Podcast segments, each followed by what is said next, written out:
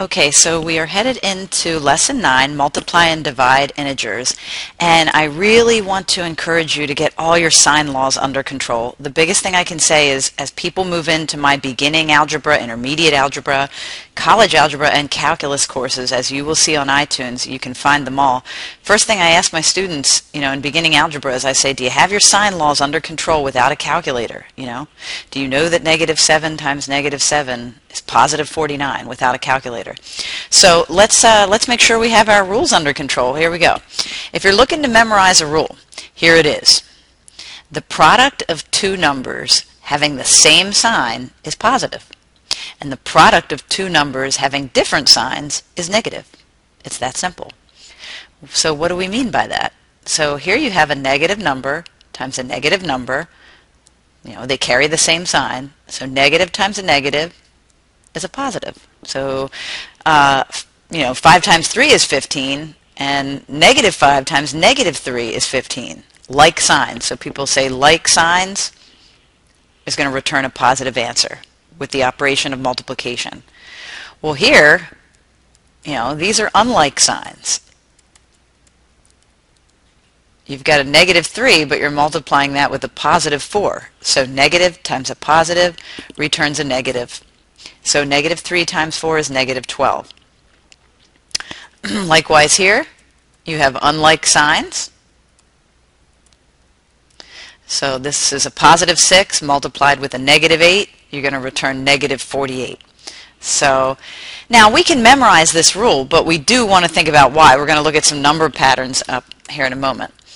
Um, and this last one, obviously, positive times a positive returns a positive. 7 times 3 is 21.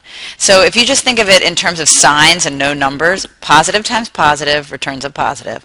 Negative times negative returns a positive. That's what we mean by like signs. Here, negative times a positive returns a negative.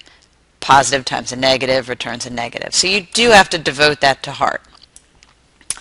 Now, we can also, through the use of number patterns, we can also look at, you know, why that might be. So let's take something that you've known since you were little, right? You've known 3 times 2 is 6. Well, let's just 2, 1, 0. Now over here, what I'm going to do is keep this, I'm going to hold this 2 constant, and just think about the number pattern.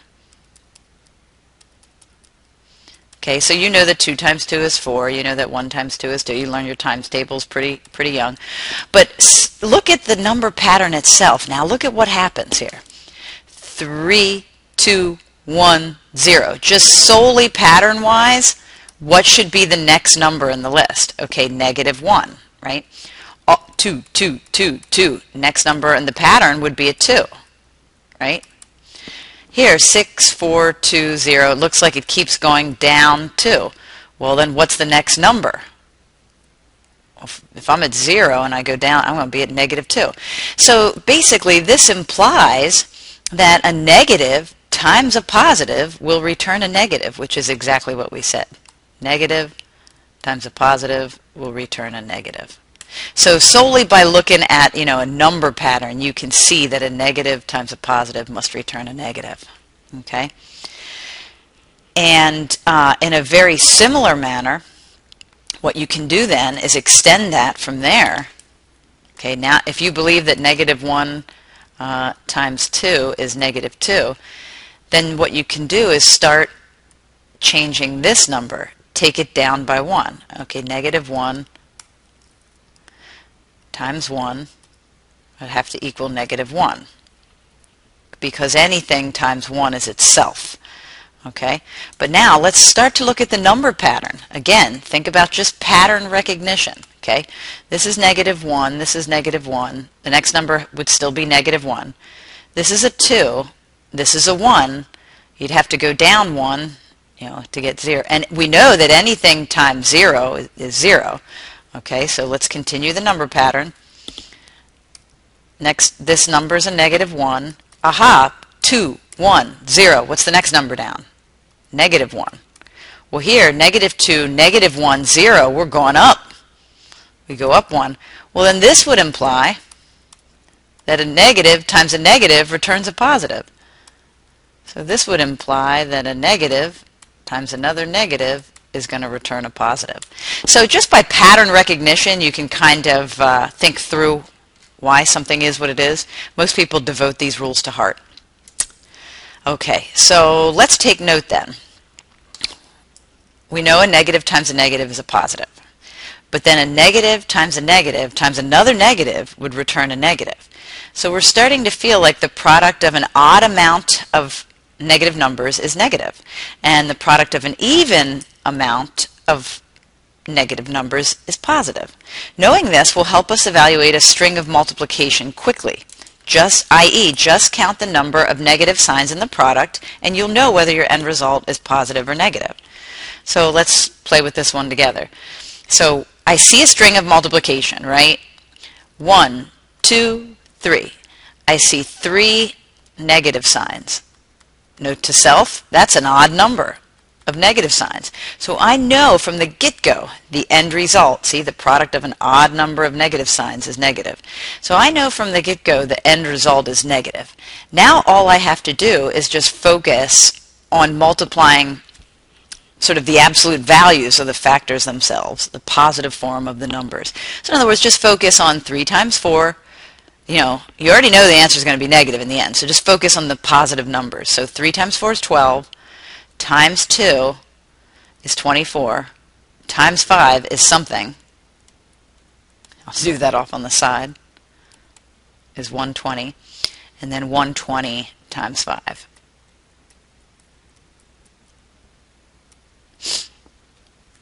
is uh, 600. So the final answer there is negative 600. But see, what's nice is we can think through that in our head without using one of these. Uh, you know, we want to think through it without using a calculator. Okay, this course is all no calculator. Now, of course, when you're at home, you know, you can check your end result on a calculator, but I really, really want you to think through this without touching any calculator. We have to build that, that part of the brain.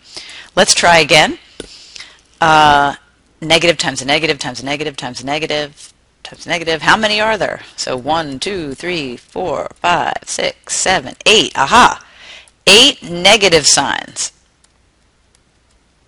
Well, that's an even number. So we know the final answer is going to return, it's going to be positive. And since, you know, it's a whole string of 1, so you know that if you take 1 times 1 times 1 times 1, you still get 1. So voila, just 1. 1 is the final answer to that. Okay? Um, so you don't, you know, it's nice. You don't really have to, people get so dependent on a calculator, you don't have to type in a whole string of negative ones, you know. Uh, you just know that you've got an even amount of negatives, it's going to return a positive 1. Also know that you could express this as negative 1 to the eighth power. So notice that it could be expressed like that, and you've got an even power. Um, all right. Now let's take a look at division. Dividing integers, I like to think of multiplication and division as sort of brother-sister operations. They've got really the same rules going on there. Uh, division is obviously related to multiplication in the following way. We say that 6 divided by 2 is 3, but that's because, notice this, that's because 3 times 2 is 6. And we say that 6 divided by negative 2 is equal to negative 3, but notice why. That's because negative 3 times negative 2 is 6. So we know that you can always check a division problem via multiplication, right? Well, then one would suggest, or one would think that the, the same rules apply. Like if the product of like signs is positive, then the quotient of like signs is going to be positive, and that's exactly what happens. So if you're looking for a rule, it's just like the rule for the products. The quotient of two numbers having the same sign is positive, and the quotient of two numbers having different signs is negative. So a negative divided by a negative returns a positive, A positive divided by a positive returns a positive, etc. And a negative divided by a positive returns a negative. See, you've got unlike signs, dividing unlike signs. And positive divided by a negative returns a negative. So we have to devote that to heart so that we can cruise right along. So let's try these without a calculator. Now here, you've got a negative divided by a negative. So you know it's going to return a positive. So I always say it's beneficial to determine the sign of your result before actually doing the math. And now do the math. Just think about, in other words, think if the negatives weren't even there. What's 12 divided by 3? 4.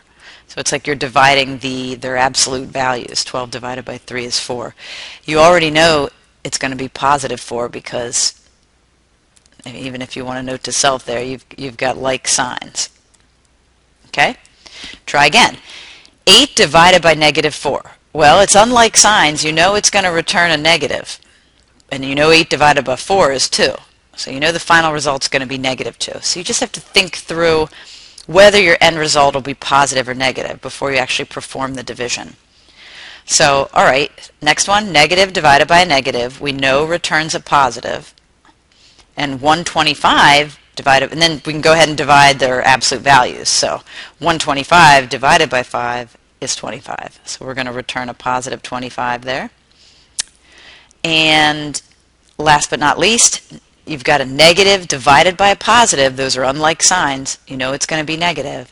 And 14 divided by 7 is, is 2. So we're going to end up with negative 2. So you really, really, really have to get those signs under control. Now I will mention, you know, say this last one, negative 14 divided by 7, you could key it into a calculator. See, negative 14, parenthesis, divide by 7. You, you could key it in, and obviously you see the calculator's returning um, a negative 2 there. But like I said, you know, just listening to what the calculator says is, you know, it's not really testing your knowledge of signs. So we don't want to get dependent on that calculator.